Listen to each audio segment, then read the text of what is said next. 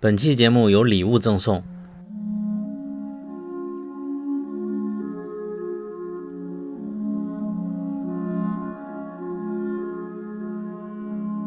爱、死亡和机器人》有两本原著小说在国内出版了中文的译本，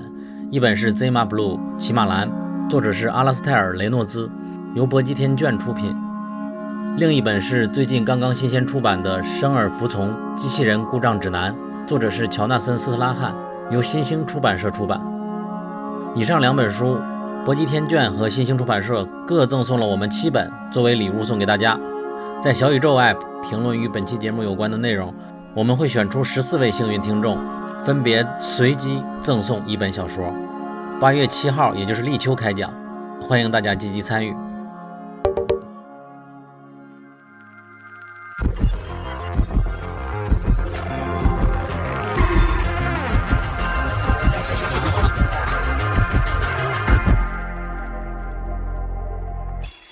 这里是英美剧漫游指南，我是凯，我是钟离权零号土著，我是衣柜。我是 Sarah。我们英美剧漫游指南呢，在《爱死机》第二季播出的周末，也就是今年的五月十六号，在北京和上海举办了观影活动，并且串联了总共九成的影迷在大荧幕观看了这次新的季。尽管本作播出之后可能不是很尽如人意，但是在大屏幕面前和满场的影迷同好们一起观影，还是非常加分的。那今年也期待在疫情结束之后，更多新的影集上线的情况之下，可以有一些让大荧幕跟大家一起观影的机会。今天我们要聊的就是《爱死机》的第二季。不论你是已经看过了，还是听了相关的恶评觉得不感兴趣了，都请注意，今天我们的节目会涉及到《爱死机》第二季的剧透。稍后也想聊一聊相关的负面评价之外，一些更深度的关于网飞、关于大数据、关于现代的流媒体相关的一些问题。第二季的篇幅不是很长，所以不论如何，还是建议看完了最新这一季的动画之后再来收听本节目吧。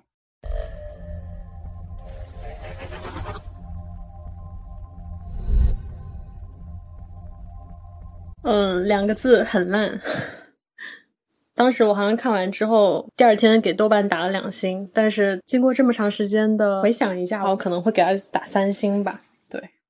因为后面就所有的公众号都在骂他很烂。呃，我印象很深的是观影结束之后，小鸟有抛一个问题出来，问大家说，如果第二季的内容这个几个故事放在是第一季播出，会不会其实大家的评价会好一些？就这个问题，我当下问完之后，很长一段时间去思考，会觉得其实蛮有道理的。因为从我的角度，或者说在看完大家铺天盖地的恶评之后，大家在讨论《爱死机》到底是不是崩了的这样的一个情况之下，我会觉得其实可能大家有些过于严重了。所以我们就来聊一聊吧，就是《爱死机》到底是不是崩了？你们的印象当中，或者你们的概念当中，从现在普遍大家对于《爱死机》第二季的评价吗？呃，首先就是从《爱死机》是不是崩了，可能我们自己说的还不算。首先看一下它的播放量，它当时首周口碑滑坡之后，大部分国家地区的 Netflix 播放量的排名它是持续下跌的。对 Netflix 来说，这可能也不是一个非常好的数据。但是在口碑上，当然，呃，国内外主流媒体评价是不太好的。IMDB 它的单集评分最高的是第三集八点二分，最低的是第二集六点二。这个跟国内的那个评价还是不太一样的。我记得当时播完之后，我们看群友的那些评价，大家好像对第三集和第二集，我记得好像没有这么大的差异吧。然后大家评价最好的是第八集，但是第八集在 IMDB 的单集评分是七点零。然后它是不是崩了？我觉得它这一季确实是有这个主题同质化，然后尺度过于保守的问题。比如说这个人工智能反攻人类啊，它可能就用了两三集来讲述这个主题。我会认同它这一部更加保守，但是看到有一些评论觉得它是游乐园化了，就是至少从目前的两部比较下来，我觉得它整体可以说是确确实实偏离了一些二级的趣味，但还是有很多这个成人限制级的元素，只是比第一季来说要弱一些。然后，当我们谈论游乐园的时候，我觉得这个词都是指向迪士尼的，呃，因为迪士尼它是把所有的作品都变成迪士尼了吧？他把全龄向的观众就捐进他的合家欢的游乐园里。但是，我觉得网飞来说，它每年几千部作品，五百多部原创，它其实是广撒网，要做进一步的细分的，并不是指向这个全龄向和低幼。所以。嗯，我认为这一部，我觉得是不能说它崩的，对，就可能只是大家对第一季的期待实在太高，但是有个问题就是，所有作品第一季出来，如果大家觉得它的口碑和它评价都特别好的话，第二季就是大家对它的期待就是会拉高，这是没办法的事情。然后第一季十八集，第二季八集，这个篇幅的缩短，大家也是比较让人诟病的一个地方吧。我想问一下，悠悠这样一个它相对保守的这个定义，你的保守是指它在尺度上的保守，还是指它在制作上，在选题跟成本的把控上？嗯。呃，成本把控上这个倒没有，因为网飞这个项目，蒂姆·米勒他在大会分前面也说，网飞这边是呃完全放开的一个态度，成本他们这边是不用太操心的。然后尺度上，我觉得是第一个是它没有像第一季有那么多限制级的镜头的展示，因为像第一季它其实是一个比较风格杂糅的，可能有一些比较童话像的，像第三集，呃。猫咪占领地球这样子，也有一些非常有些血腥的展示，然后一些成人镜头，然后在第二季的八集中，这些就要稍微少一些。在主题上，我觉得它没有更加指向这个时代的一些我们现在在在讨论的一些时代话题的展现吧，没有，它没有太多这方面的思考，我觉得。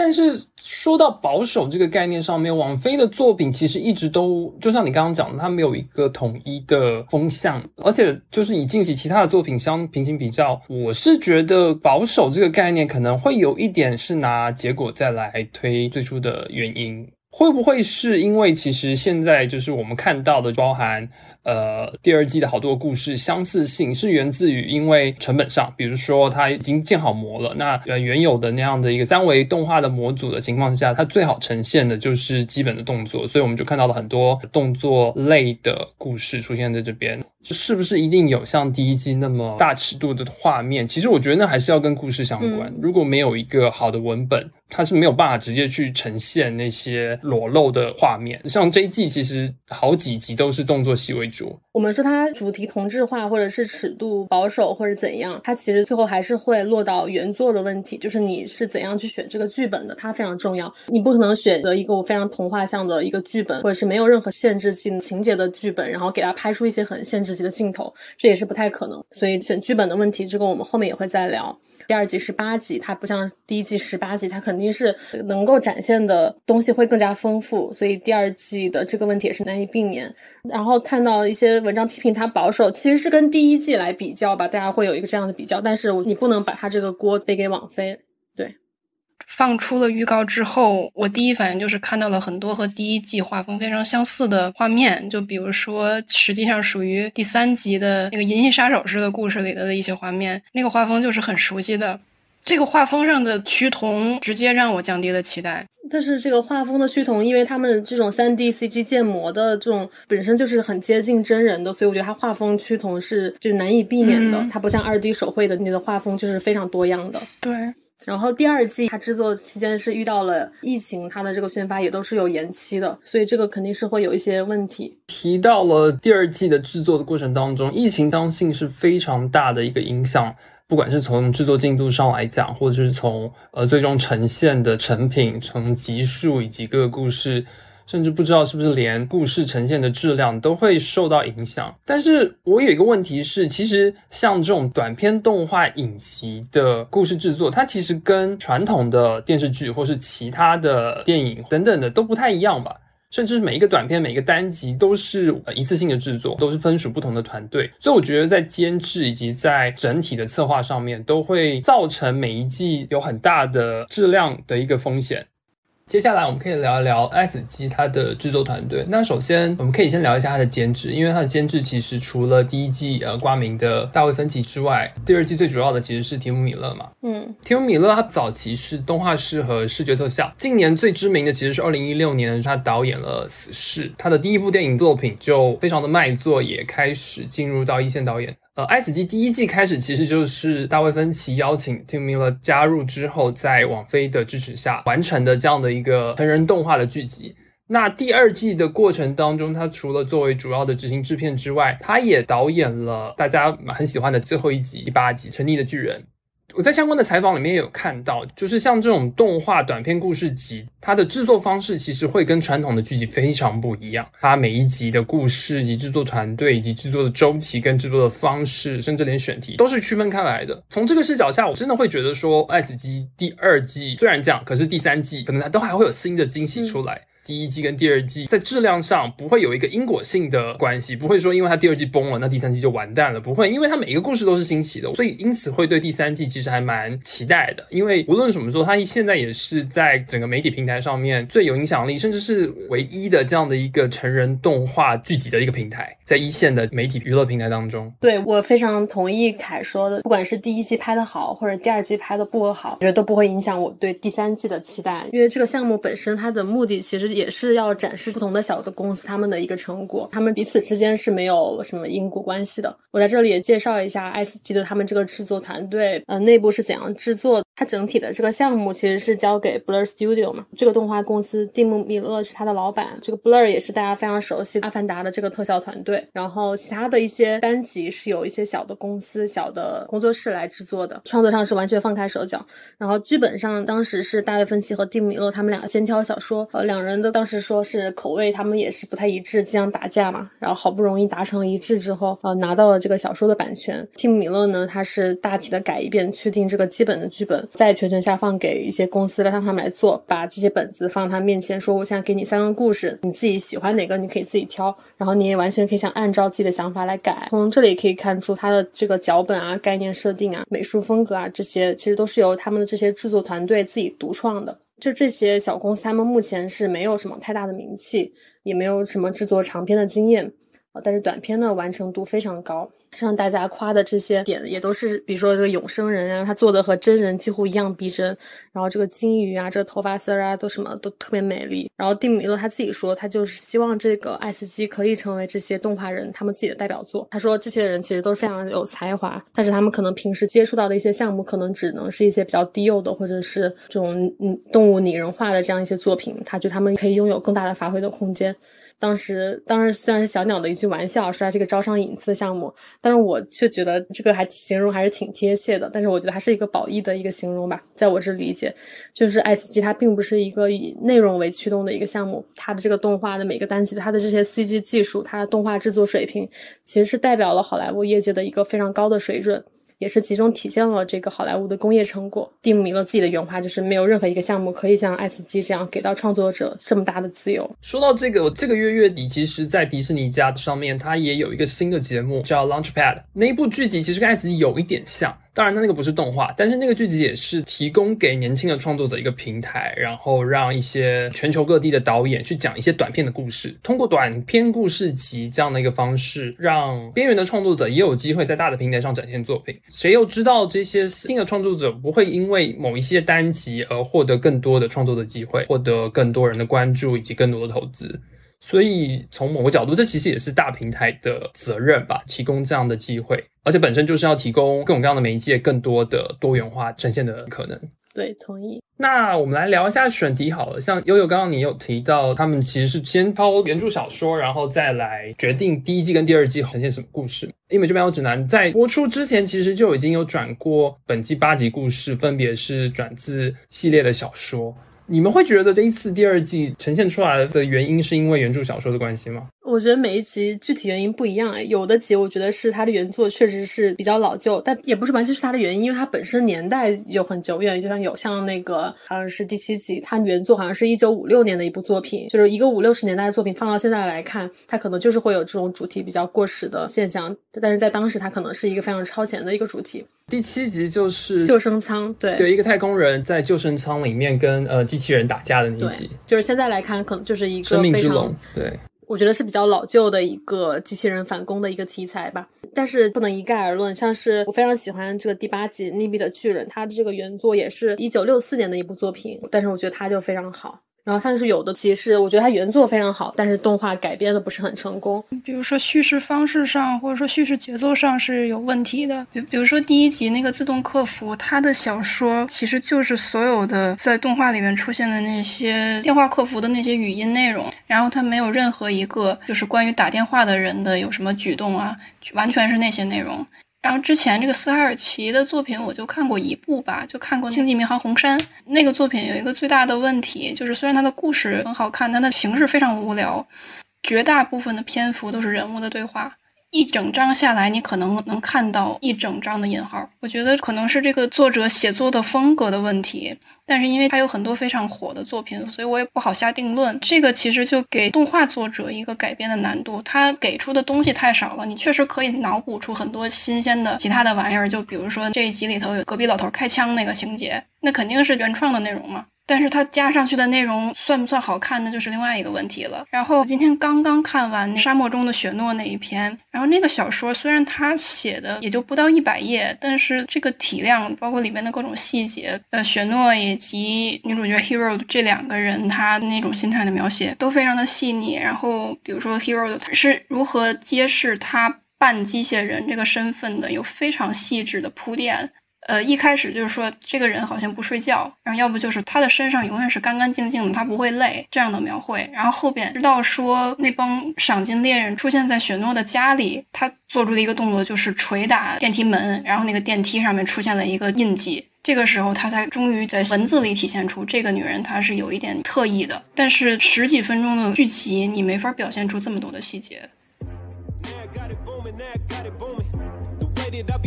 I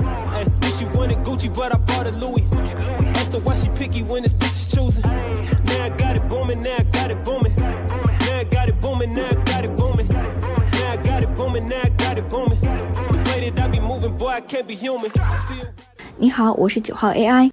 我们的微博和微信公众号都叫英美剧漫游指南。微博会发布新鲜的英美剧资讯和我们第一时间试看过的所有新剧的速评。微信公众号则只会推送我们认为非常好看的剧集推荐。另外，我们还有播客听众群，入口可以在公众号后台回复 E I C C A S T 获取。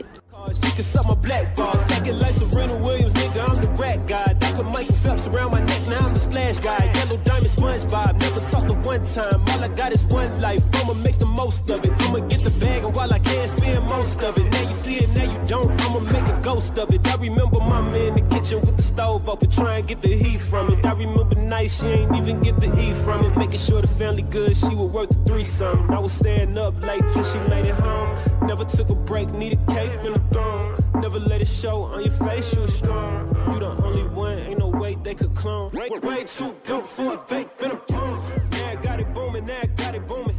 The way that I be moving, boy, I can't be human. Hey, she wanted Gucci, but I bought a Louis.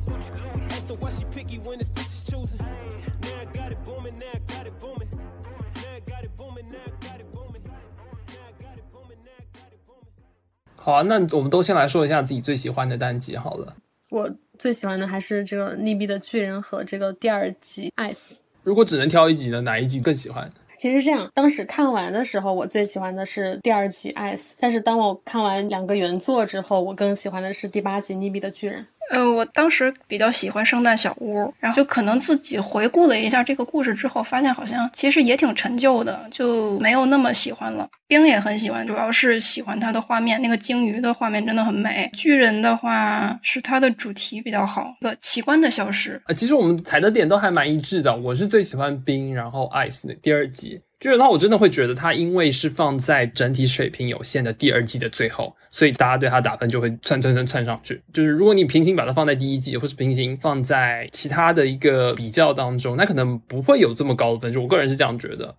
那到最讨厌的单集呢？我最不喜欢雪诺那一集，他因为缺失了太多的细节，导致我对雪诺以及 Hero 他们两个之间的感情非常不认同。就至少他所表达出来那个意思，我是不认同的。好，那悠悠呢？你最讨厌哪一集？第六集《圣诞满屋》。真的吗？那集其实我觉得还不错哎。就第六集《圣诞满屋》和第一集《自动化客服》这两集的动画，我是比较不满意的。就是在《圣诞满屋》那集，我真的觉得就是还没有开始就已经结束了。然后它里面的那个怪物的那个意象，我也觉得是非常眼熟的东西。然后第一集的话，尤其是和原作斯卡尔奇的原作比较下来，我觉得它就让我觉得更不满意了。好，那我们就从第一集开始往下聊。第一集自动化客服，因为你说你就是你最讨厌的其中一集。对，第一集自动化客服它改编自这个斯卡尔奇二零一八年的一个短篇小说。斯卡尔奇是这个现任美国科幻与奇幻作家协会主席，他是《老人的战争》的作者。记得那个惊奇电台的最新一期有讲到他吧？然后我当时也是听了那期节目，知道了这个作者。然后第一季的第三集《猫猫占领地球》原著也是他。我觉得这一集动画是填补了这个原作没有的一些情节嘛。开篇是一个几乎被开发殆尽的一个未来世界，从它展现的人物来看，推测应该是老龄化严重的一个社区。然后衣食住行啊、娱乐、遛狗什么的都是依靠人工智能来完成。开头这段有点像那机器人瓦力，它原著的文本形式其实是没有任何的叙述和描述性的文字的，也没有任何对话，只有这个自动化客服的操作口令和它的服务话术。就你可以脑补一个没有感情的 Siri 在机械性的重复什么，如果你怎么怎么怎么样，请按一；如果你怎么怎么怎么样，请按二。这种。就是很表层的是，我觉得动画它没有拍出原作在那种戏谑之下有一种细思极恐、暗黑的那种感觉。比如自动化客服说：“你为什么不电死你的猫？如果是你的猫，它会毫不犹豫的把你电死。就不信的话，你只是它的眼睛。”这个时候，动画的镜头是切给猫一个特写嘛，它直勾勾的是盯着屏幕，人畜无害的笑。我觉得这个画面其实啊，对狗狗，我忘记了，就是小可爱动物。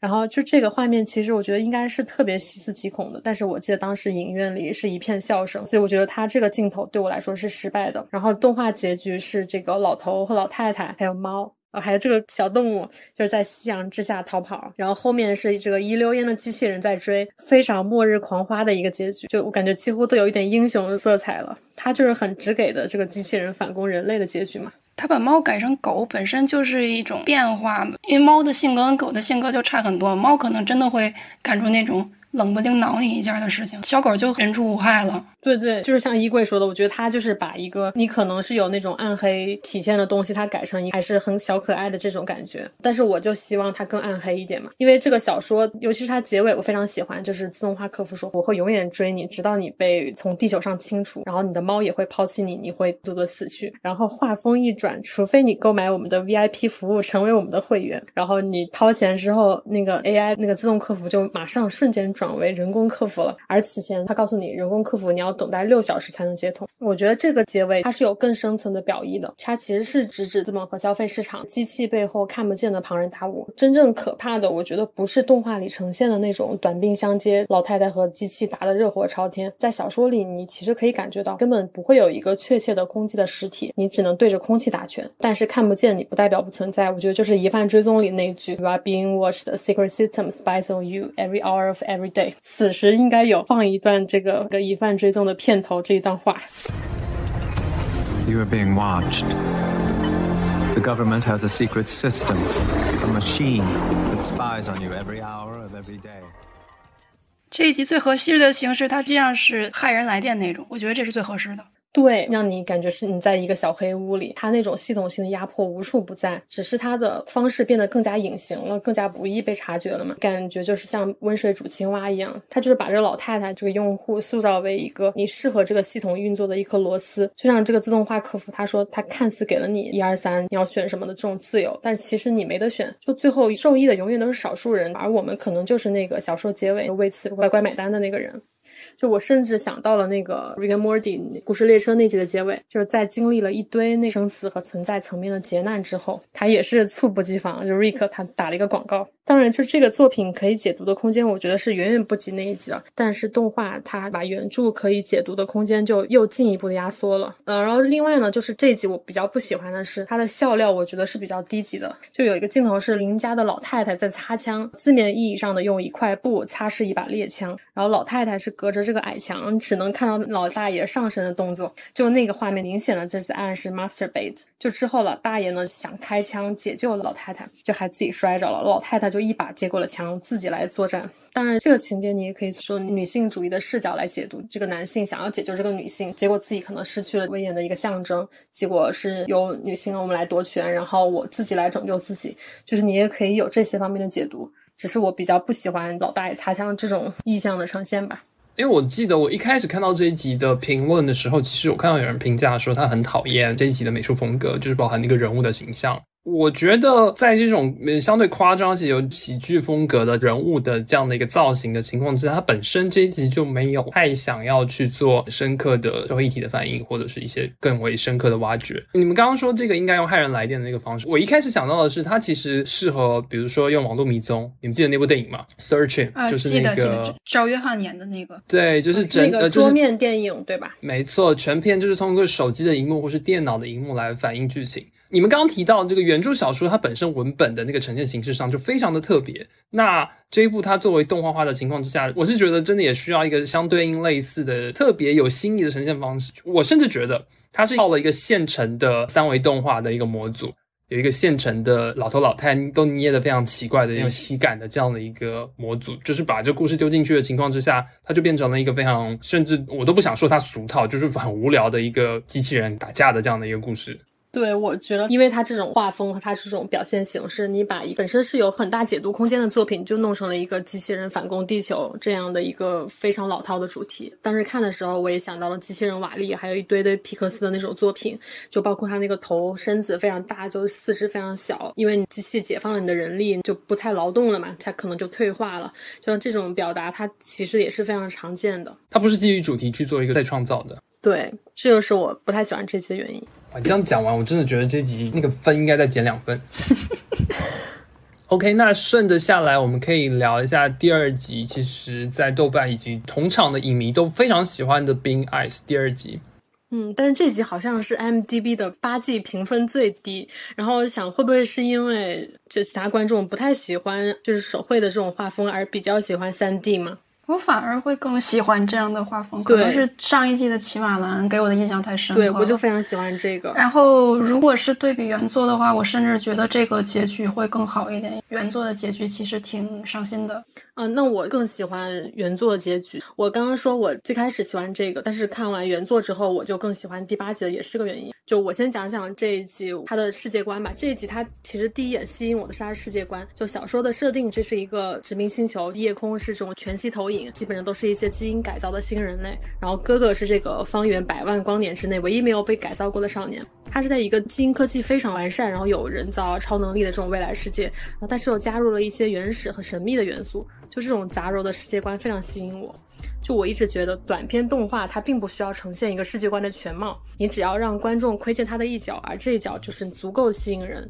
让人有继续想象和探索的欲望。我觉得这一点做到了。而且它有非常多不错的细节来建构这个世界观，就是我看原著的时候，它跟我的一些画面想象，我觉得是可以一一对应的。它的视觉和它作画风格也是非常吸引我，那种明暗对比非常强烈的大色块和它粗线条的类似剪影的感觉，还有一些那种版画的那种感觉，在千篇一律的这种三 D CG 里，我觉得冰的画风就是挺突出的。尤其是当时在大荧幕上看，通体闪着蓝光的金鱼从冰面之下一跃而起，破冰而出，那一幕觉得太美了，有一种巨大的震撼。而且那个惊鸿一瞥，我觉得可以跟当时在大荧幕上看五十岚大介的《海兽之子》相媲美。我觉得这也是在小屏幕上无法复现的一种美妙体验吧。就这一点让我给这个短片加分很多。但是这一集我觉得它有一个巨大的问题，就是它的标题是冰，但这层冰其实指的并不只是这个双晶破冰。冰晶在这个科幻世界里，它其实是有一丝奇幻色彩的设定。破冰给我的感觉有点像是对现代工业文明的一种冲击，同时它也是代表了不同种族之间的隔阂，就是改造人和自然人的差异，在各种细节中也是被放大的，比如他们的长相。像改造人就是橡胶一样的白色皮肤，但是兄弟俩还保留着后种族时代的黑皮肤。然后改造人他的身体里有各种假肢，可以跳得更高，飞得更远。但是最大的隔膜可能是他们的语言是完全不一样了。现在我们说的这种英语变成了古语，而那些人他们说的就是完全听不懂的一些英语。我觉得巴贝塔就是这样诞生的。而兄弟之间也是一直是矛盾重重，弟弟假装在冰面上崴了脚。顺势让本来落后的哥哥来英雄就地，在一大堆那个改造人面前，也是维持住了哥哥的尊严。但是哥哥之后就发现了弟弟其实是假装的嘛。但动画里结局就是兄弟俩就开开心心蹦蹦跳跳的回家了，非常开心。但是其实原作里兄弟俩在最后其实也没有达到和解，不仅没有这种隔阂，反而加深了。就这层冰没有被破开，反而变得更厚了。我觉得它原著的隐喻是可以有很多解读的，就比如说种族隔膜，或者是现代科技文明对当代人的改造和异化，它都是直指现实的。而且这种矛盾就是在现代这个阶段，它也是不可解的。但动画我觉得是消解了这种深刻性吧，这也是当时我看完原作之后就对这一集就稍微有点减分的一个原因。所以动画里面也有弟弟故意崴脚，然后让哥哥救自己的一个情节吗？，对，有有的有的，赶巧今天刚刚看了一个关注的影视剧 UP 主，他讲这一集，就为什么说哥哥发现弟弟帮了自己一把之后，反而没有觉得受到了屈辱，是因为其实在这个作画当中，他做了一些细节，就是比如说他们的眼睛是不需要眨的，就是改造人的眼睛是不需要眨的，但是哥哥在背着弟弟跑的时候。他始终是闭着眼睛，然后包括摔在冰面上的时候，也都是一个正常人那个摔倒的一个状态。所以整体来说，弟弟是非常相信哥哥的能力的。他给予的不仅仅是说我要让你不丢面子，而是给予的一种兄弟之间的信任。就可能我关注的点不太一样吧，反正这个细节挖的还挺好。嗯，就动画它的细节，我觉得各方面让这个设定的改动算是立住了。就是它最后落到的还是兄弟的俩的一个和解，一个一个亲情的点上。呃，但是原作我觉得可能是落在这个隔阂上，表达的中心不太一样吧。但是动画我觉得也是非常不错的。呃，如果这样相比，《冰》跟《自动化客服》第一、第二集，它其实在文本上原著都有可以值得很深刻去挖掘的隐身或象征性的一些议题。但是《冰》其实，在短短不到十分钟的篇幅里面，它其实那个议题也并没有那么深刻的挖掘。那我们现在会觉得好看，其实一个部分是因为它是手绘的动画。我个人其实非常喜欢那个中间包含呃金出现的那些带有诗意，然后不那么快餐的片段跟场景，以及像刚刚悠悠讲，在尤其是大屏幕看到的时候，那个非常精彩的画面和就是有几个静谧的片段。嗯，对，整体的故事其实是回归到一个更加不那么绝对的结局。嗯，我觉得就是第一集我已经知道这个世界是怎样子了，我对它的想象已经到头了。但是第二集给我的感觉是我现在才刚刚开始了解这个世界，感觉它这个世界还是有非常多探索的空间，包括它的这个甲烷海啊，它到底是怎么弄的？它这个全息的夜空，在这个科技非常发达，然后有基因科技的这个条件下，为什么还会有冰晶这种我们觉得是非常属于原始奇幻的一种生物？然后为什么哥哥是方圆百万光年里唯一没有被改造的人？那么他以前在地球的生活是怎样的？我觉得这些问题就可能会让你去有更多的想象。这个故事是没有办法用三 D 的动画呈现的，它只能用手绘，只能用二 D 的方式。三 D 的，除非你是弄成那种游戏，让我在里面可以自己控制自己玩，我觉得 OK。但如果是动画的话，我觉得不 OK。那第二集聊的差不多，我们来聊聊第三集吧。猎杀小队这一集其实是我最讨厌的一个单集，但是它在 IMDB 现在评分是八点二，是第二季当中评分最高的一集。对，那它本身讲了一个略显俗套的，在近未来人类获得永生的世界当中，为了去获得地球有限的资源，所以他们禁止所有人工繁衍的新的后代，所以就出现了主角所在的这样的一个小队，受命要去缉捕所有偷偷生小孩的人，然后要灭杀这些未经允许所生出来的后代。我自己其实，在看完这一集之后，我不是很喜欢他美术的创造的风格，甚至有一点恐怖谷的感觉，因为它本身它就是一个非常写实三 D 的这样的一个模组，在人物的构建上面，他故意跟最写实的那个人物做了一些变动，尤其是男主跟女主之间。那我不喜欢那个变动，我不喜欢那个吊眼角，或者说那个男生相对比较长的那个脸的这样的一个造型，在其他小朋友身上其实是有一些恐怖谷的感觉。我不知道你们有没有觉得？我觉得他在最写实的这样的一个层面，他其实有一些细节上没有做到很完美。对你这么一说，突然回想起那个妈妈后来抱着她的小孩的时候，我当时也觉得那个画面很诡异，但是我就没办法说出到底是哪里不太对劲。这个就是当你三 D 的拟人的动画做到一定的程度，跨越这个程度之后，你就是非常写实，人类就会分辨不太出来差别。但是在 maybe 七八十分的这样的一个程度，它其实会掉入一个所谓的恐怖谷的这样的一个概念，就是像。最早的《玩具总动员》九八年的那个动画，其实那个人物形象看到是会让人感到恐怖的，因为那个就是像人又又没那么像人这样的一个阶段，所以我会觉得这部动画这感觉就是成本的问题，或者说工期的问题，在最后那个妈妈跟小孩的那个场景当中，会看到有一些细节做的不那么完美，然后人物上面看起来就是有点可怕，有点怪怪的。嗯，同意。尤其是你把它跟那个第四集《沙漠中的雪诺》相比，我觉得第四集三 D 做的就那个会细腻很多。我觉得和真人已经特别接近。我不知道是第三集他这个制作组故意为之，还是怎样，或者是他的技术没有达到那个水平，会觉得很前后不一啊。因为本身它的设定就是要做一个非常拟人的一个情况，但是它的男主跟女主又做了一个非常奇怪的造型。那这个奇怪的造型本身就不适合放在一个这么高度拟真的这样的一个。动画当中。而且它那一集的主题也是非常现实主义的主题，，对，它也不是一个非常呃天马行空的一个设定，所以它这个还是挺违和的。我不喜欢是因为它就是带入了太多的怎么说《银翼杀手》的东西在里边，就包括。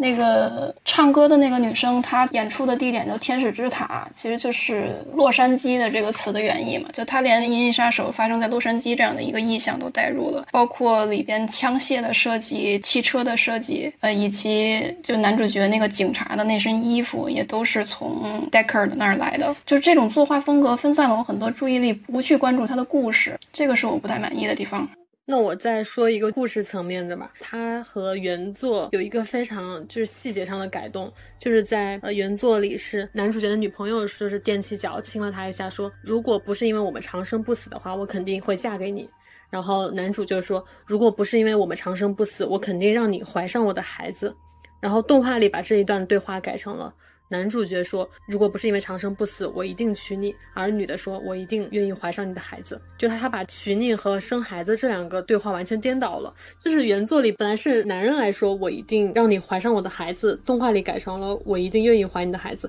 我在想，难道这里改动是为了更政治正确一点吗？因为就是从一个男人嘴里说让你怀上我的孩子这种话，还是挺遭人骂的。其实你要从剧情来讲，原作其实是更合理的。如果你从一个女性的嘴里说出这种话，它显得非常的迎合男权，但是男性说出这种话的时候，体现出对女性的一种占有。你要是从现实的角度来说，这个是非常常见的。而且就是男主一边说着你要给我生孩子，一边到处去滥杀无辜、滥杀很多小孩，我觉得这才显示出其中更加讽刺和残酷的东西。还有一个就是结局的部分，我对他的改动也不是很满意。就是原作里男主角也并没有为了救那个女孩的小孩而杀掉自己的同事。原作里并没有这个改动。其实我觉得看动画的时候，还有一个情节，你会觉得他的转变特别的突兀，就是男主之前杀掉一个小孩的时候，看到他的一个恐龙玩具或者怎样，然后跟他的女朋友一段对话怎样，突然他的内心就完全的转变了，就是从一个滥杀无辜、滥杀小孩的一个非常灭绝人性的一个形象，变成了一个突然想要拥有自己的后代、突然想要保护生命的这样一个形象。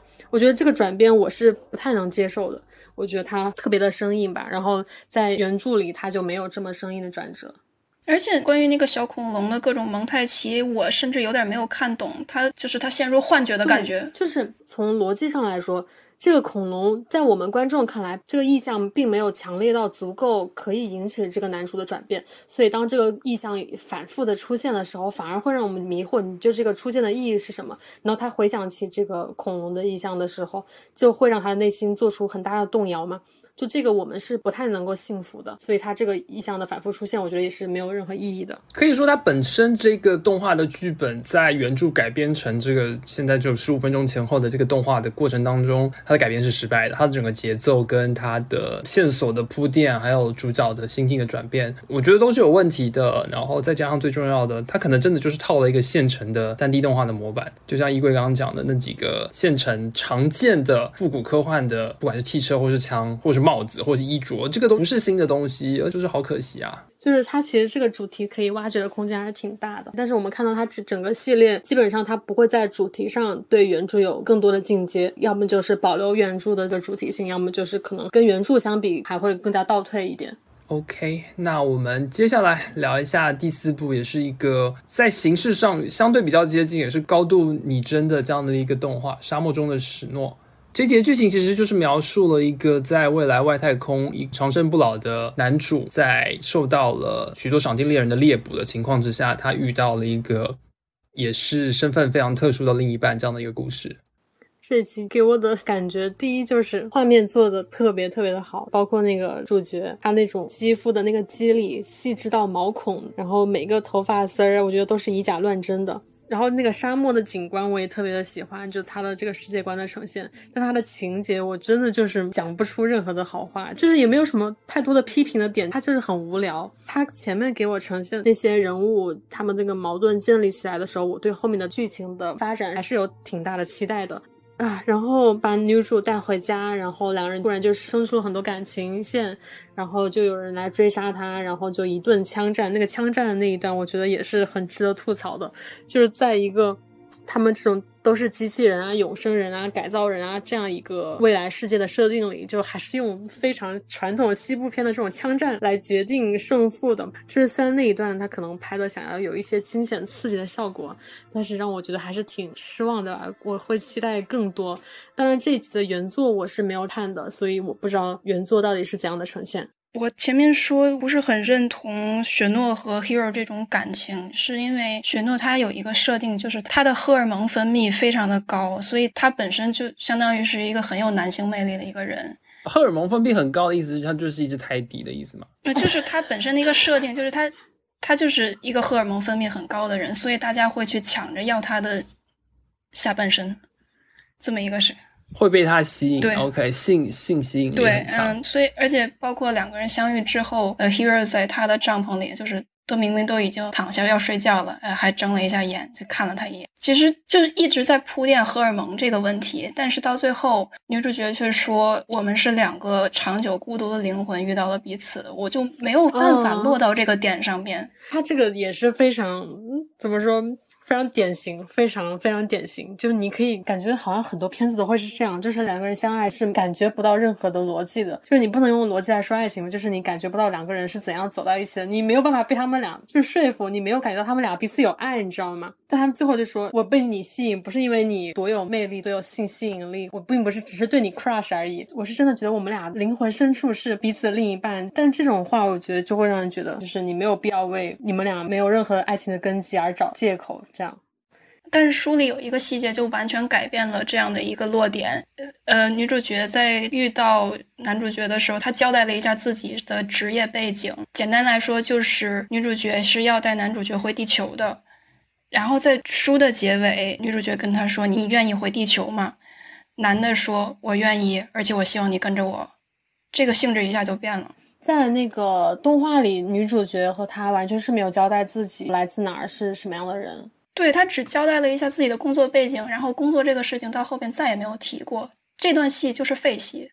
他其实改了一个结局嘛，因为呃，原著的结局这样听下来，应该是他们会回到地球，或者说他愿意为了女生去献身也好。嗯，但是原动画的结局应该是他们两个就远走高飞，或者是女主就可能跟着他就留在他的那个山洞里，因为女主她本身来应该说带着使命，她并不是一个简单的路过此地，但是在动画里好像这一条线就莫名其妙的没有了，就是因为她被男人吸引。可是她不是一个生化人吗？对呃，这他是个改造人。是不是可以把它理解为钢骨之类的？嗯，对，完全就是一个词，书里就是用的 cyborg 这个词。嗯嗯，对，对，可是他应该是不会被荷尔蒙激起的性吸引力所吸引吧？对，理论上是这样，所以我会觉得这个动画就特别不合理，因为他怎么看都像是一个被荷尔蒙吸引了的人。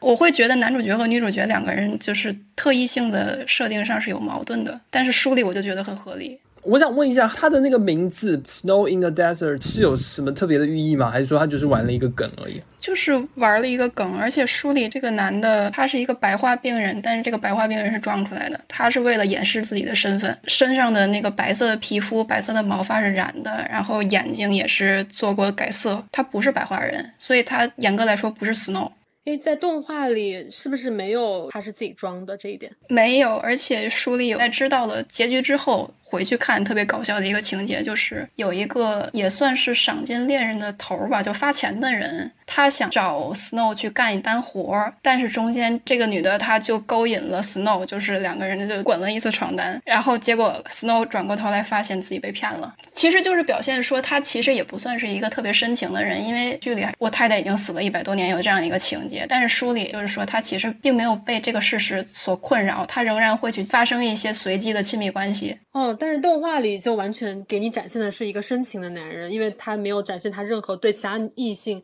他甚至给你有有一种性冷淡的那种形象的塑造。性冷淡还护食，哎，对，吃草莓，这个吃草莓也是原创的情节。那这个我觉得他的改动，觉得还挺无语的。就他好像是为了想要迎合，或者是想要符合大多数人对于爱情的某种期待，就是你的妻子死了之后，你还可以为他单身三百多年怎么样？然后遇到其他的女人你也不为所动，然后两个人吸引也不并不是因为荷尔蒙，也并不是因为一时的 crush，你就是两个人就是一个两个灵魂的互相吸引。他可能好像要塑造一个这样让人觉得可以奉之为爱情经典的这样一个形象，但至少我们是没有被他打动。其实是做简化了，他就是让原作当中一些更小的细节，或者说。更细致的线索就全部都砍掉了，就回归到了一个更为简单的高拟真的这样的一个外星的动作动画当中。就简而言之，它的炫技成分更多，讲故事反而到其次了。但是他的那个三 D 确实是整部里八集里我最喜欢的，尤其是他最开始和一些外星的一些生物打交道的时候，那些外星生物做的我也觉得特别好，它让我觉得是它是真实存在的，嗯，而且当时我也想到了一些像是星球大战啊那种有点复古科幻的那种风格。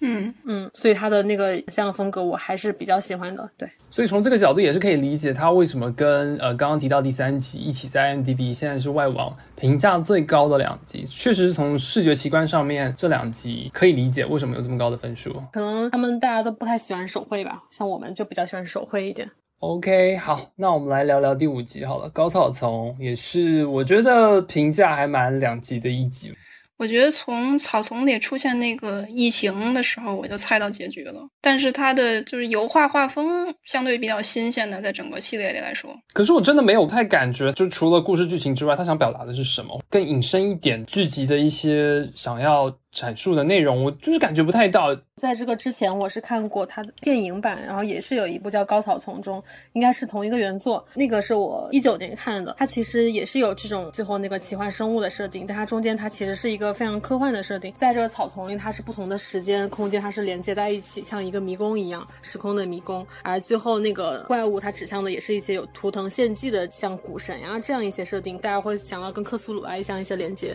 但是它在那个动画完全没有讲到这样一些设定，更倾向于应该。是原作应该也是没有的，因为它这个短片的篇幅不可能讲到那么复杂的设定，然后可能是电影原创的一些情节吧。但是我这样比较下来，我觉得可能动画它的气质是更连贯的，就是它并没有说把一个科幻的一个东西、时空的东西和一个呃像古神啊这样一些克苏鲁的东西它杂糅在一起，它没有这么干。而电影里它这种杂糅，我觉得还是比较有一点失败的吧。然后动画的也呈现了克苏鲁的某种神秘的气质，但是因为我对克苏鲁最开始的理解，至少主角最后要么就是陷入疯狂，要不就是死亡，这是我最开始对克苏鲁的一个非常简单的理解。但是也是仁者见仁吧，因为很多人也不觉得这一集是有任何克苏鲁的这种设定。他最后也是落到了男主角被列车员给拯救了，然后列车员的，他回忆起来这段好像是之前也是有非常多的人在这里迷失失失，然后变成了那些东西。最后他也没有讲清楚那些东西到底是什么，想要营造出一种神秘的氛围吧。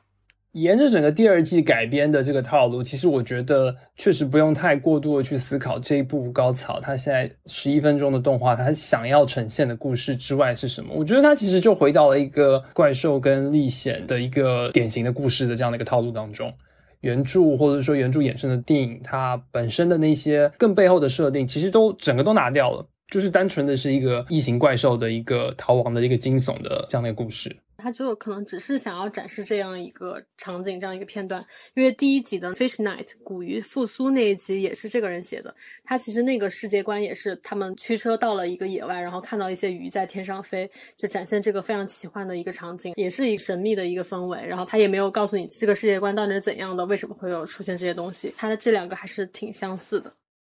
但是我觉得，就是回归到它类型故事这样的一个类型短片这样的一个问题上，我我觉得其实这部没有没有让我觉得可怕，或者没有让我觉得惊悚，没有让我觉得厉害的地方。就是相对平淡，像悠悠你之前有讲嘛，它的这个新的怪兽、新的异形，它的这样的造型也不是新的创造。那呃，在这过程当中，它其实呃在动作上，或者说在尺度上，也没有更加的血腥，也没有更加的刺激。所以我会觉得，就是除了这样的一个画面风格比较特别之外，其他的其实我没有太觉得有哪里值得被这样呈现的。它的造型没有任何的新鲜，就不只是跟其他的作品相比，就是我跟电影相比，它一出来的那一瞬间，就是我没有看这个标题，我就想到这个片子我以前看过，你就可以想象它的视觉呈现和电影几乎是一样的，也是开场的时候那些草丛就是高过人的脸，男主在中间转来转去，这个奔走的这个场景也是几乎是一样的镜头，男主看到怪物在像吸人的精气或者怎样，那个怪兽的造型和电影，我在我的印象里也是一样的，它吸收人的精气的那个场景也是一样，就相当于我觉得像是把电影动画化了一遍，原作提炼或者改造啊什么，我觉得他没有。那这样讲真的是很偷懒啊！对，而且你刚刚说到动画没有给你恐怖的感觉，就如果你去看电影的话，电影反而把那个氛围做得更加恐怖，就还会有很多惊悚的点。嗯，动画它的点可能不落在恐怖，因为它最后也是被拯救了嘛，它也没有什么一惊一乍的镜头，好像是要营造一个这个世界上真实存在的这样一群人，这样一些很奇幻的生物，它它有一些很神秘的东西可能在吸引着你，但是就最好不要去碰它，这样的感觉。好，那我们就直接跳到第六部喽。有人很喜欢，有人讨厌的《圣诞满屋》。事后想起来了啊，《异教风》那个片子其实讲的就是那个坎普斯的文化现象嘛。就如果说圣诞节里头是一个坏小孩，那有可能就会被坎普斯这个怪物惩罚。这个动画结尾也是说，如果我们不乖的话会怎么样？我想到的是那个。然后，唯一一个让我觉得比较新奇的点就是这个怪物的设计，它有一双多余的小手是捂在嘴上，有没有就是说要闭嘴啊、要保密啊这样一个意思？但我感觉可能是我想多了。这集觉得老套的一个原因，第一个是圣诞老人是坏蛋的这个设定，我觉得很老套。他像在西方有很多作品里就是重复的出现这个形象，像比如说《碟心世界》圣猪老爹，还有金凯瑞的《圣诞怪杰》，还像《飞出个未来》里也有这个圣诞老人，就是就是 对，就就就对对对。可是这部他不是圣诞老人是坏人，他是怪兽是圣诞老人啊。对他，但是在那些里，他们也不是坏人。比如说像那个金凯瑞的圣诞怪杰，他也并不是完全的恶人，他就是把这个形象弄得很怪诞一样。好像是圣诞怪杰，他这个原型也是来自一个儿童漫画《格林奇是怎样偷走圣诞节的》。然后像最早的那个狄更斯的《圣诞故事集》里，就之前也是被改编过成那个英剧嘛，它也是一个比较暗黑的一个圣诞老人的故事。然后第二个，我觉得它比较老套的点，就是它的圣诞老人做成那个怪物的形象，我觉得也是让我想到了很多东西。就最直接的是那个潘神迷宫里的那个怪物，它也是眼睛长在手上哦，我觉得这个相当于是一个直接的挪用的一个创意。当时我跟找他讨论的时候，我们还觉得它非常像那个 EVA 里的莉莉丝，反正就是它那个形象，你可以在很多地方都找到相似的点。所以它一个非常老套的形象设定，一个老套的故事模板，让我觉得没有什么新鲜的东西。而且这一集我有一个观感不太好的一点，就是这一集我被涂透了。就是怪物去舔两个小孩的时候，实际上那一幕是致敬《异形三》的嘛，《异形》去嗅闻 Ripley 的一个场景，这个可能是全片最惊悚的一段儿。但是这张图我提前看到，所以我就总共就只有四分钟，然后我知道的最精彩的一个情节，那它连那个分镜构图几乎都是一样一样的，嗯。那它玩偶动画的风格，其实我是还蛮喜欢的。那个尤其是具体室内的场景，以及两个小朋友他的脸型跟头发，就是完全是去拟真玩具店的玩偶，一个芭比娃娃那样的一个概念。我对于这样的风格其实还蛮喜欢的，而且我会觉得它的篇幅跟它的节奏是全季最好的。嗯，它的篇幅和节奏基本上也是按原著来的。我看到它的短篇小说也是非常非常短小，对它也没有什么可以发挥的空间，也是在这样一个原作的情况下，我觉得是一个中规中矩的一个水平。然后包括它那个怪物形象，就除了它有一些即视感之外，我觉得它有一点也是那种六十年代复古的皮套的那种感觉，不知道你们有没有想过？就是我感觉好像是那种。鬼作秀呀，或者恐怖大师啊，里面会出现的那种鬼怪，就是这一点我还是比较喜欢，因为我本身也很喜欢那种复古的皮套啊，就很恶心的那种怪兽的形象。对，像今年出的那个鬼作秀的那个新版，比较戳我的点吧。嗯。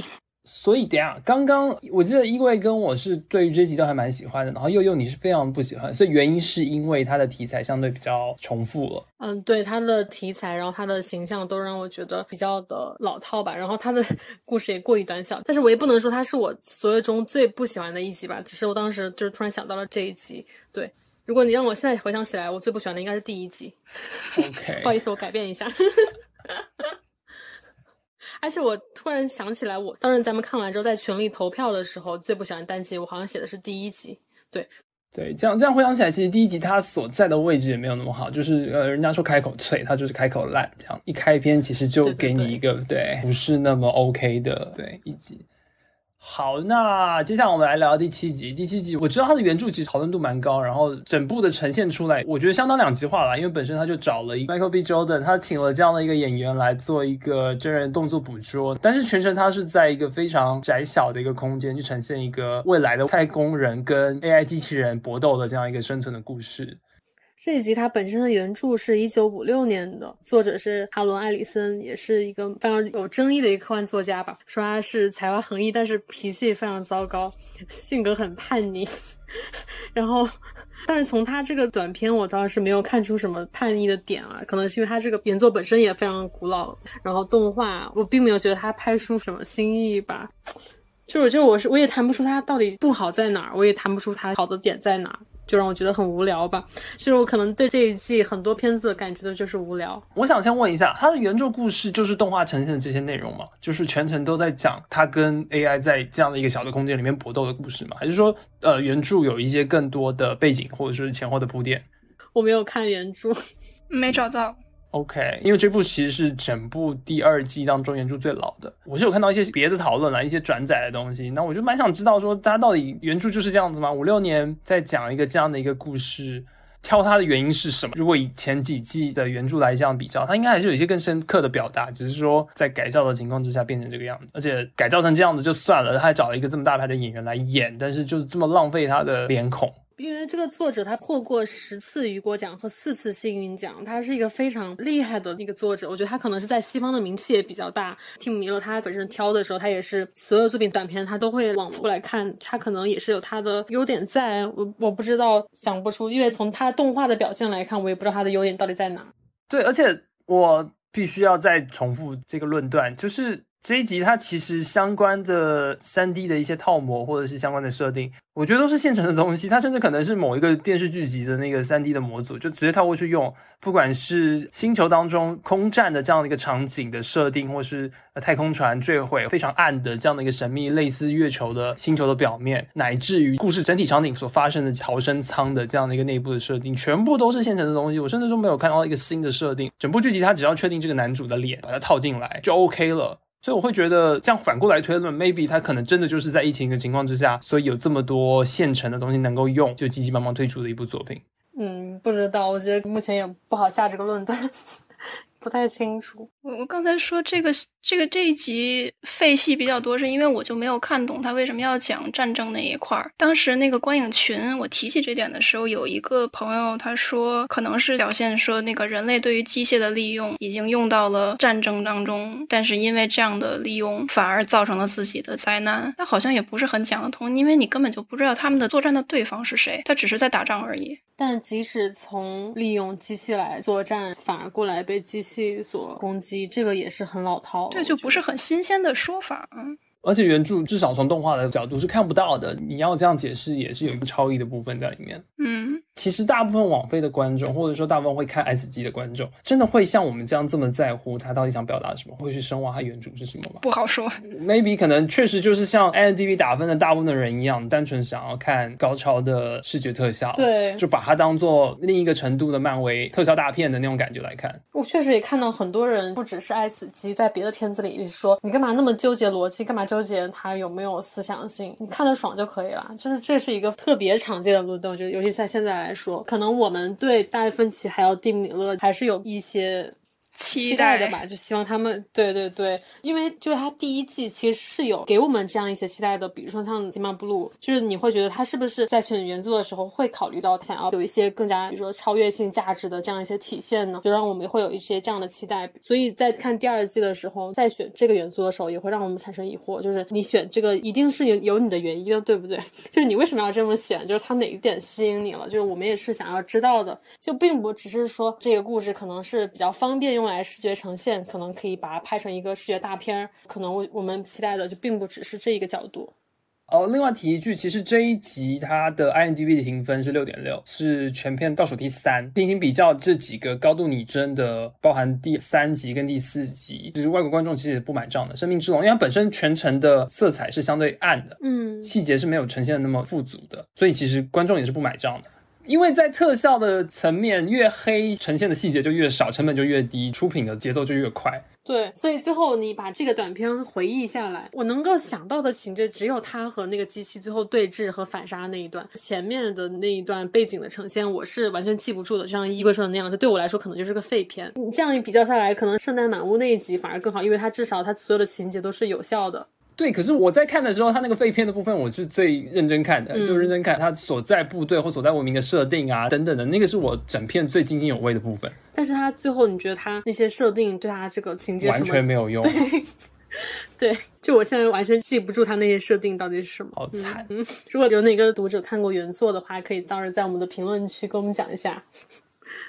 好，那最后我们可以来聊一下普遍观众评价都最好的《溺水的巨人》这部最后的这一集。这一集刚好提到，它原作是来自于 J.G. 巴拉德。呃，相关的评价里面有看到说，包含吉姆米勒他本身在《爱死机》第一季的时候就想要改编这部原著来把它做成动画。那因为 J.G. 巴拉德他在零九年就已经逝世了。所以他是要跟呃原作作者的后代小孩做了一个非常长时间的沟通，才获得他们的同意来做原著小说的动画化的改编。个人还特别喜欢这一集，你没有看过原著吗？大概扫了扫，哦，我有看了原著。所以基本上他原著就是这样的一个呃第一人称，然后非常平实的风格嘛。对，我觉得是先来讲一下这个作者吧，因为解读这个作品其实还是必须要从他的原著作者来讲起的，因为他的背景、他的经历非常特殊，他是新浪潮科幻代表人物，但是他自己的创作其实后来是超越了这个定义。他其实是出生在上海，亲身经历了二战，当时是珍珠港事变之后，巴拉德他是被日军关押在了集中营里，四二年到四五年的期间，他是在集中营度过他的少年的时代的。八几年的时候吧，他把这段经历就写成了自己的自传《太阳帝国》。他呀，对，然后巴拉德他是不相信那种传统的科幻小说描绘的那种到处都是科幻奇迹的世界，他也不相信科学真的会重塑世界的这种乐观主义。尤其是在二战爆发之后，他对那些科幻乐观主义啊和对那种科幻奇迹的想象，他觉得这些都是很虚假的。他的小说都是在探索内心世界和外部世界的一种交汇，他把这个描述为一种内层空间，就是很多超现实主义的高度错乱的现实，比如说战乱区、灾难现场，叫文明废墟。他觉得是观察者将自己的梦境、现实和深层的恐惧交叠在这里。然后《溺毙的巨人》给我的感觉也是这样，它是一部非常超现实主义的作品，同时也非常有现实感。就这部作品，它没有争议的好，就是因为它的原作确实也特别好，然后有非常多的解读空间。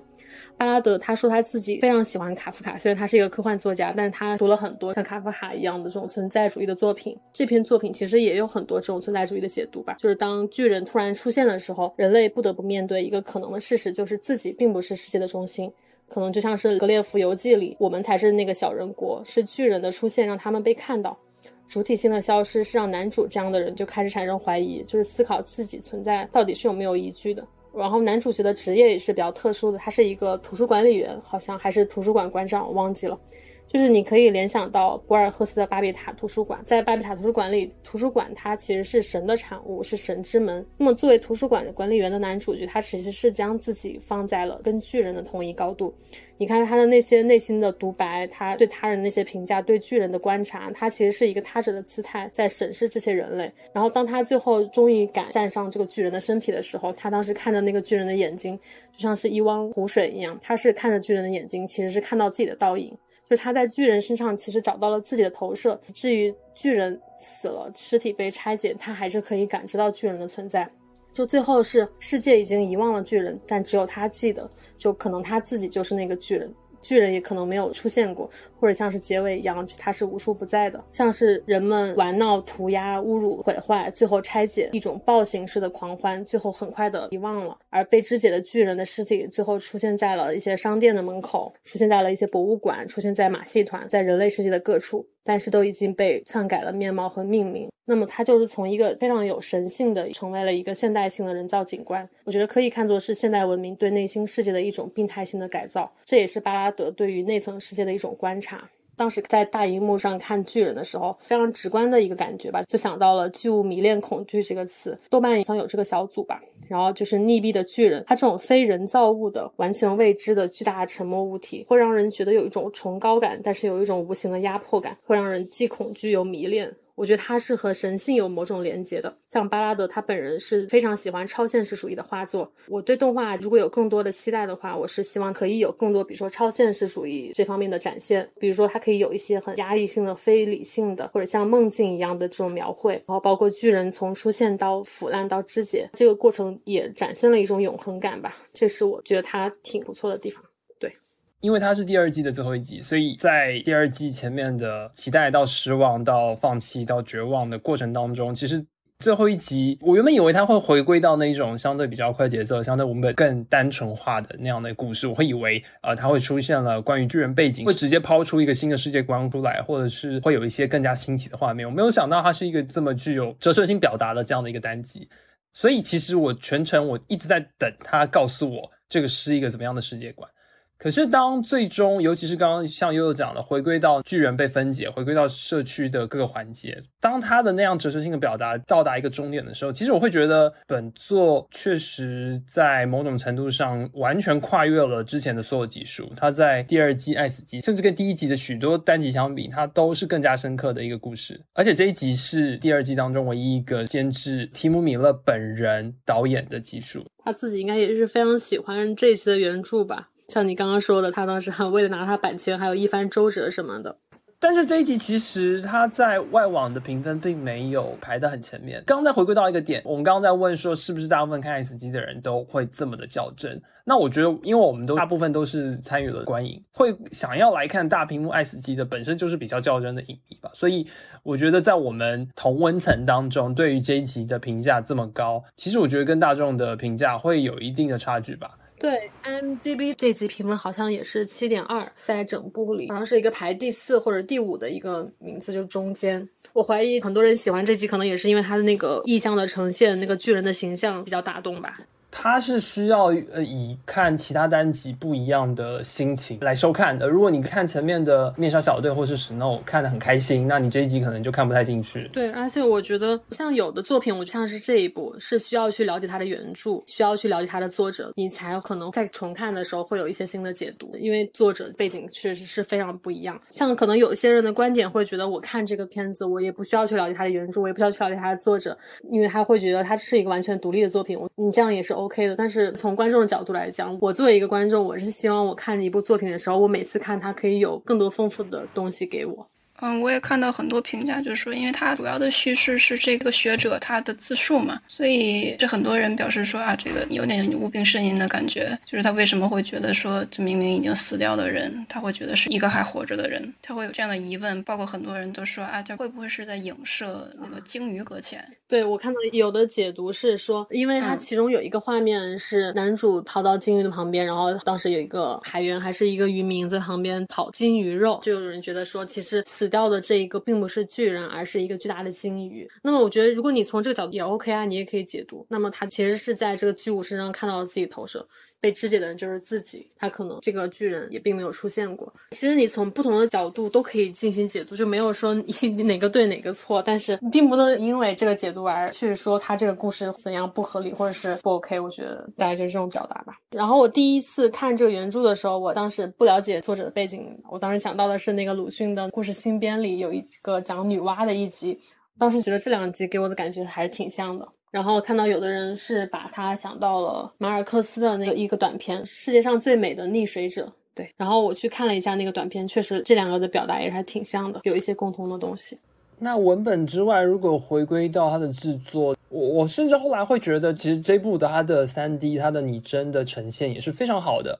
那这样的拟真，尤其是当那个巨人的肉体一起，尤其是当他后来逐步的腐烂，还有所有爬到他身上的那些人群，这样的一个影像的呈现，跟本身。这个巨人的巨大的形象，还有他的哲学性的表达合在一起，其实我觉得是一个非常新奇的体验。他如果弄的是一个二维的动画，或是用其他不那么拟真的方式呈现，这故事其实会大打折扣的。嗯，我同意凯的观点。这一集的三 D，我就觉得反而拟真的给我的感觉是很好的。它就有我刚刚说的那种非人造物的巨大沉默物体带给我那种有一点崇高的感觉，就是 会让人觉得它有跟神性有某种连接吧。尤其是男主当时站在他的那个头颅上。就看着他的眼睛，然后那个眼睛里反射出的是自己的倒影，我觉得那一幕也是给我留下挺深刻的印象。我觉得这一集如果配上《开发者》里的音乐，应该挺合适的，就是那种既有点金属，又像是一个人在吟唱的那个感觉。哦，你这样才想起来了，《开发者》里面其实有一个巨大的一个人形的一个，就那个小孩的，对对对，其实某些概念上其实很相近的。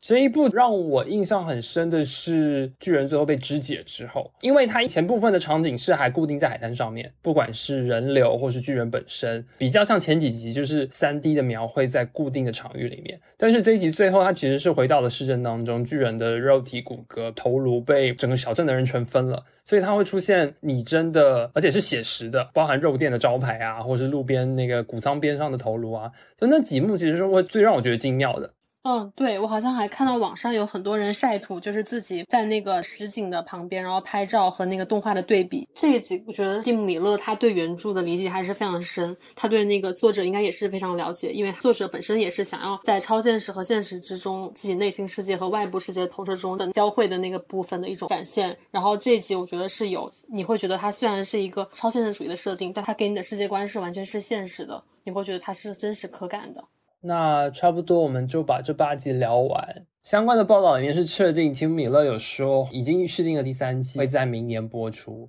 像刚刚我们讲的，我会觉得《爱死机》这样的一个构成方式，它其实并没有那么具体的分第一季、第二季、第三季。它在呃网页上面不是以 season 来做区分，而是集数。嗯，对。你在网飞上，它不会照第二季或是第一季的顺序播，每一集其实都是单独的故事，它是这样的一个呈现的方式。现在已经确定了，第一季其实非常热门的那个三个机器人会做一个续集，在第三季当中。看到《爱死机》这个短片动画的这个企划，我们就想到了日本的两个同样也是大师作品短片集的这样一个企划，然后想要跟 Sarah 来把这两个聊一下。呃，其实日本有很多八九十年代这种短片合集嘛，但是我觉得跟《爱死机》比较对照的就是那个《机器人嘉年华》。它是一九八七年日本的一个大师做的短片合集，跟《爱死机》不一样的就是他们当时都已经非常的成功出名了，只是这个短片就是给他们提供资金去把他们最好的创意发挥出来。《机器人嘉年华》其实讲的就是人与机器人的一些故事嘛。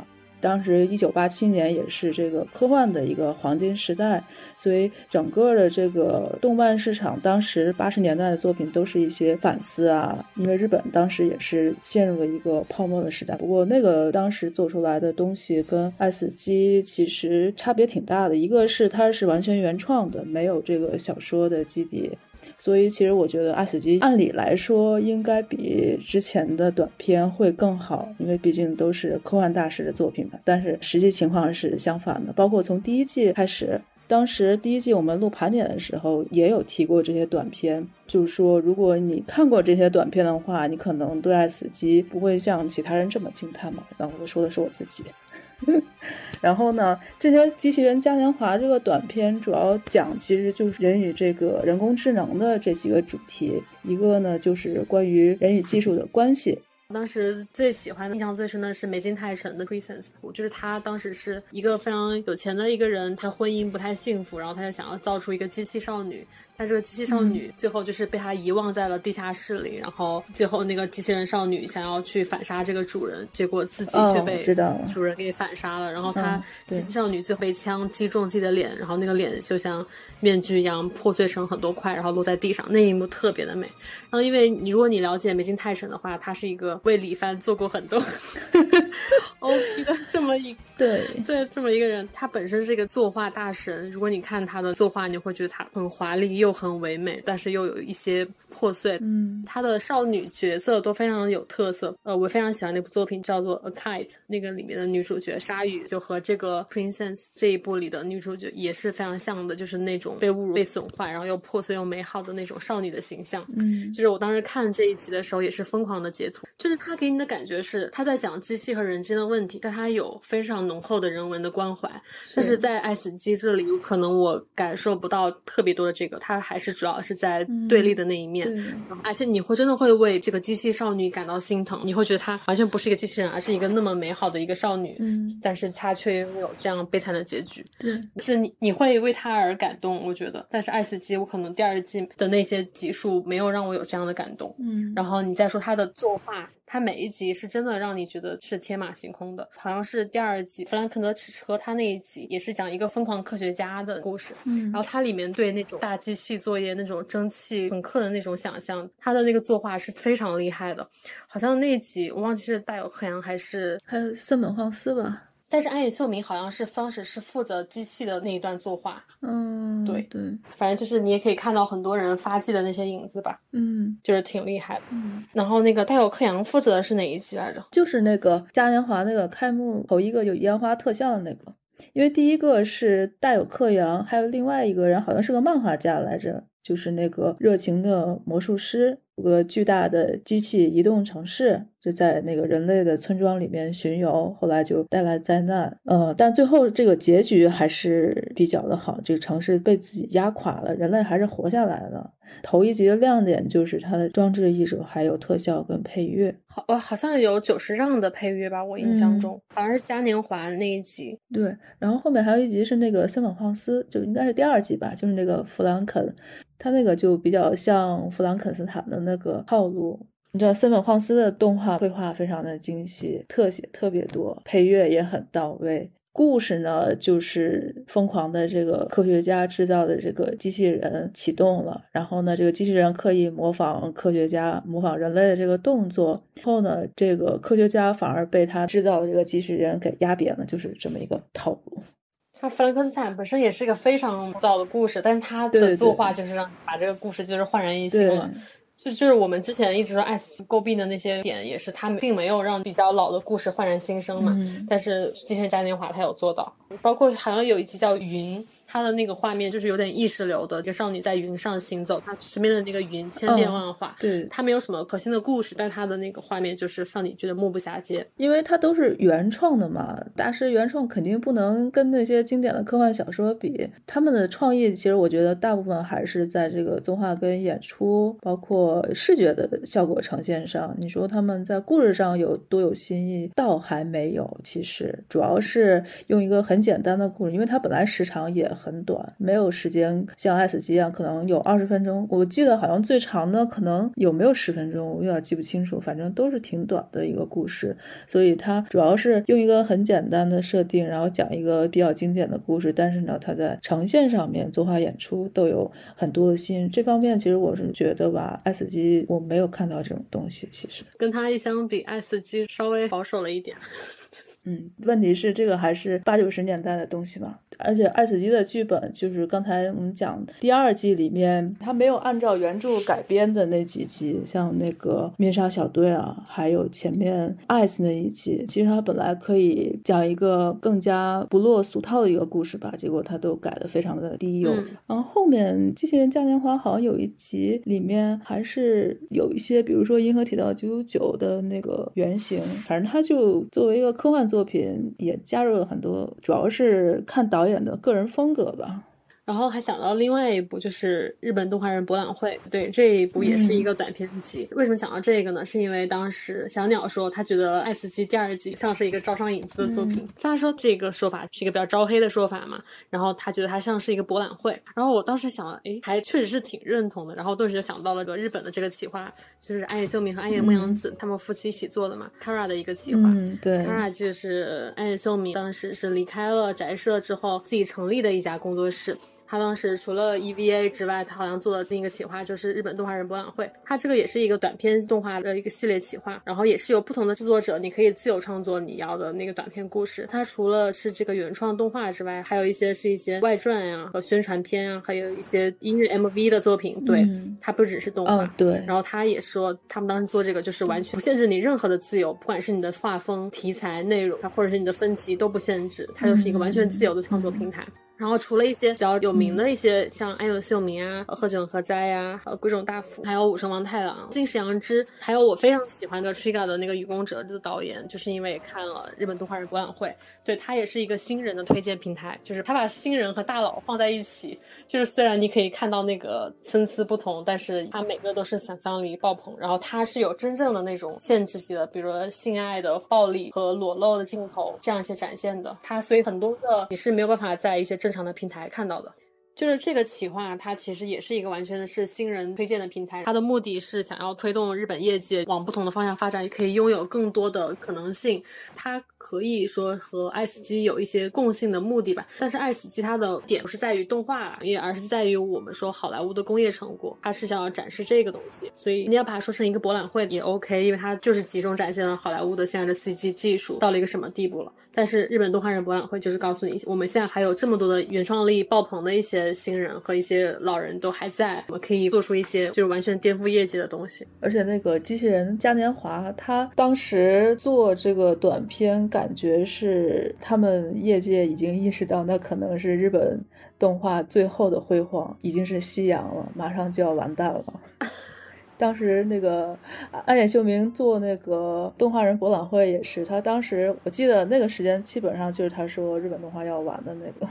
那个年代，他刚说完这句话，然后就找了一堆年轻人一块儿做了这个合集。因为这个项目，你要知道它是完全不赚钱的一个项目，就相当于它其实是用 EVA 赚到的钱是在养活这个项目，你知道吗？就是它完全真的就是一个我不为了钱，不为了观众喜欢，我就是要为业界发展的这样一个项目。其实当时很多人就说说，我忘记是哪个人说 Kara 是日本业界残存的要塞。说它是日本动画最后的希望，还好看到现在日本动画也并没有灭亡，还没有完全灭亡，对对，老家伙还在嘛。好，那今天我们呃回顾了一下《爱死机》的第二季，那希望《爱死机》的第三季在明年可以顺利的上映，也希望我们到时候也可以有类似观影的活动顺利的举办。那今天的节目就到这边喽，我是凯，在这边跟大家说拜拜，再见，拜拜。《爱死亡和机器人》有两本原著小说在国内出版了中文译本，一本是《Zima Blue》骑马蓝，另一本是最近刚刚新鲜出版的《生而服从：机器人故障指南》。以上两本书，博卷天辑和星星出版社更赠送了我们七本作为礼物送给大家。在小宇宙 APP 参与评论本期节目有关的内容，我们会选出十四位幸运观众，分别随机赠送一本小说。八月七号立秋开奖，欢迎大家积极参与。